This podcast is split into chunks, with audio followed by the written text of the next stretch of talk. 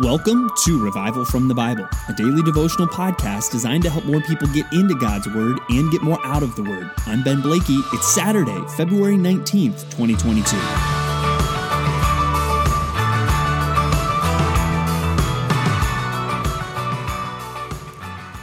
Well, sometimes my children will come to me with what they consider to be a very perplexing problem.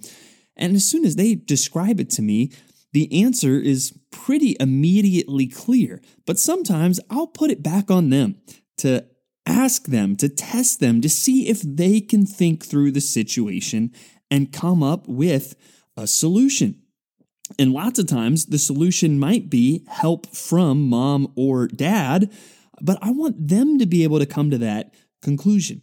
Well, today we're going to see a much greater example of that because the gap between my knowledge and the knowledge of my children is infinitely smaller uh, than the gap between your knowledge and my knowledge and that of God and what He knows and what He understands. Yet today we're going to see an example of Him putting it back, really, Jesus on His disciples to test them, to see if they can come up with a solution, to see if they can understand and figure out what really is going on. And we're going to see that today as we look at the feeding of the 5,000. Now, uh, unless you count the resurrection of Jesus Christ, which is obviously miraculous, kind of if you think more just about the public ministry before the death and resurrection of Jesus, this is the only miracle that is recorded in all four of the Gospels. So today we will be reading from Matthew 14, 13 through 23, Mark 6, 31 through 46, Luke 9, 11 through 17, and John 6, 1 through 15. All four Gospels record this miracle. We'll be looking mostly at the recording in John 6, verses 1 through 15. Now, a couple things to observe about this miracle. And the first one we will have to note from some of the other accounts, um, but as you look at them, especially the account in Mark, you get the sense that this is happening, you know, in the wake of the death of John the Baptist or, or the news of John the Baptist or whatever it may be. It comes right after that story. And, and whatever the case may be, we get this sense that Jesus is trying to get away. Jesus is trying to get away with his disciples.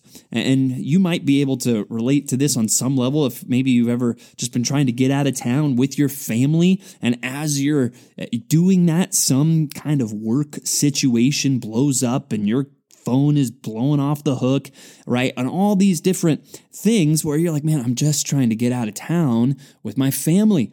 Uh, why is all of this following me? Well, imagine how Jesus feels trying to get away with his disciples. Again, if this is after the news of John the Baptist, uh, you know, potential that, yeah, that that's a sad thing. Um, that John the Baptist has been killed, trying to get away from all of that, yet the crowds have followed. And you'll notice in a couple of the passages that it refers to Jesus having compassion on the crowds. And that tells us something about just the nature of our Savior.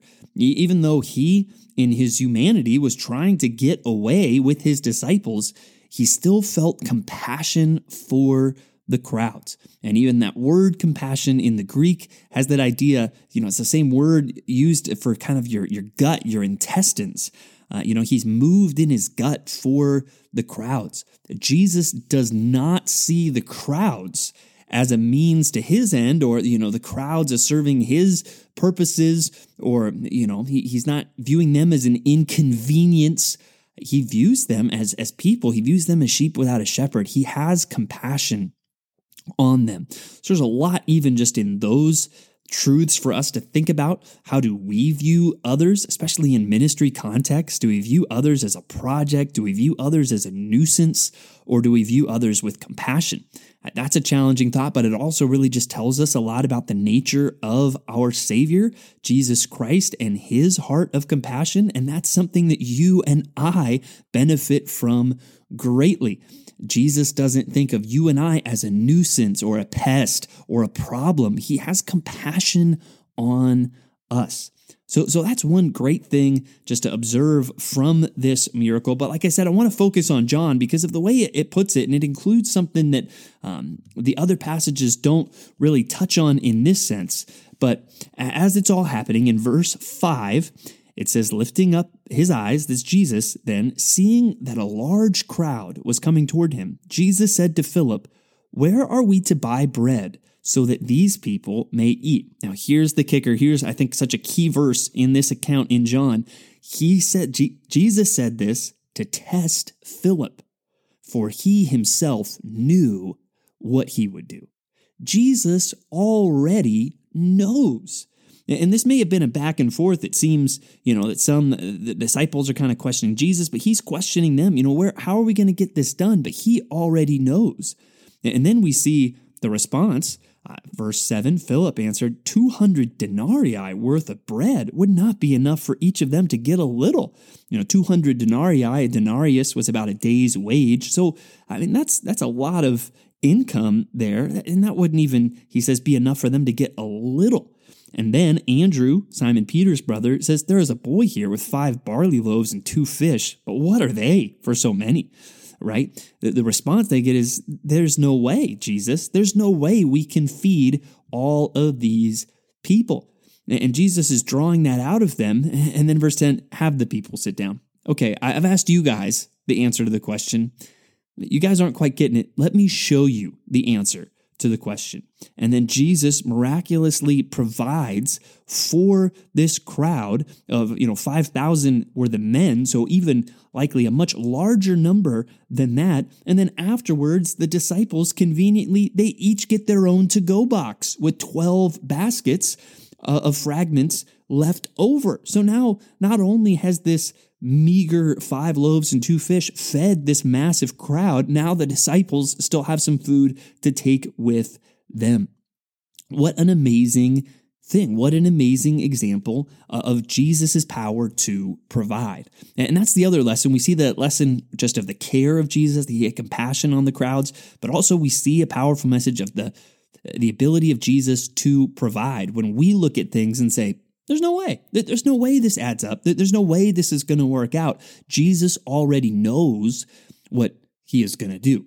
And that's where I think a more appropriate answer from Philip or from Andrew would have been I don't know, Jesus.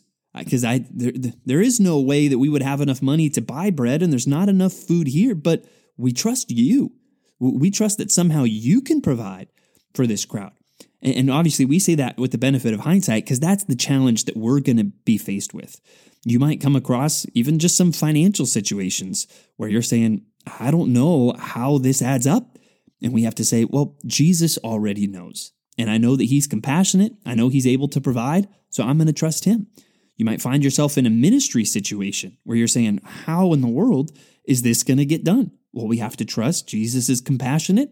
Jesus can provide. He already knows what he is going to do. So I'm not going to freak out. I'm not going to doubt God. I'm going to trust God. And that's where I might not know what that looks like. I might not know how God is going to get this done, but I can trust that he will because he is compassionate, because he does promise to provide. And that's where, you know, sometimes we might be really seeking something to our own selfish ends. And that's where we need to be careful. But often when we are really seeing a need for God to provide for His glory, for His people, for the sake of His purposes, we, we can trust Him and we can trust His powerful ability to provide. And I guarantee you, you will be tested. But that's where we need to trust God already knows what He is going to do. May we learn not to lean on our own understanding, but to trust in the Lord with all of our heart. And He's going to make those paths straight. He is going to provide. And I hope this miracle that's recorded in all four Gospels really helps us to trust Him more. Now let's transition back to the Old Testament to Exodus 39 and 40. And now we're wrapping up the book of Exodus. We're kind of wrapping up the, the tabernacle being built, the priests being um, consecrated in the sense of, you know, even the, these clothes that are made for them, all this work that is, is done. Um, and one thing that you will see, a recurring phrase uh, throughout the reading today is basically as the Lord had commanded. So we've been reading all these instructions for the priestly garments, for the different things in the, the tabernacle, and now we're seeing it's all getting put together as the Lord had commanded. And again, so much of the priestly garments even really show it's that they are to be set apart, right? Even there again is that phrase, holy to the Lord. That this is the way that the priests were to be. And then we see the glorious ending of the book, starting in chapter 40, verse 34. Then the cloud covered the tent of meeting, and the glory of the Lord filled the tabernacle. And Moses was not able to enter the tent of meeting because the cloud settled on it. The glory of the Lord filled the tabernacle. What an amazing sight.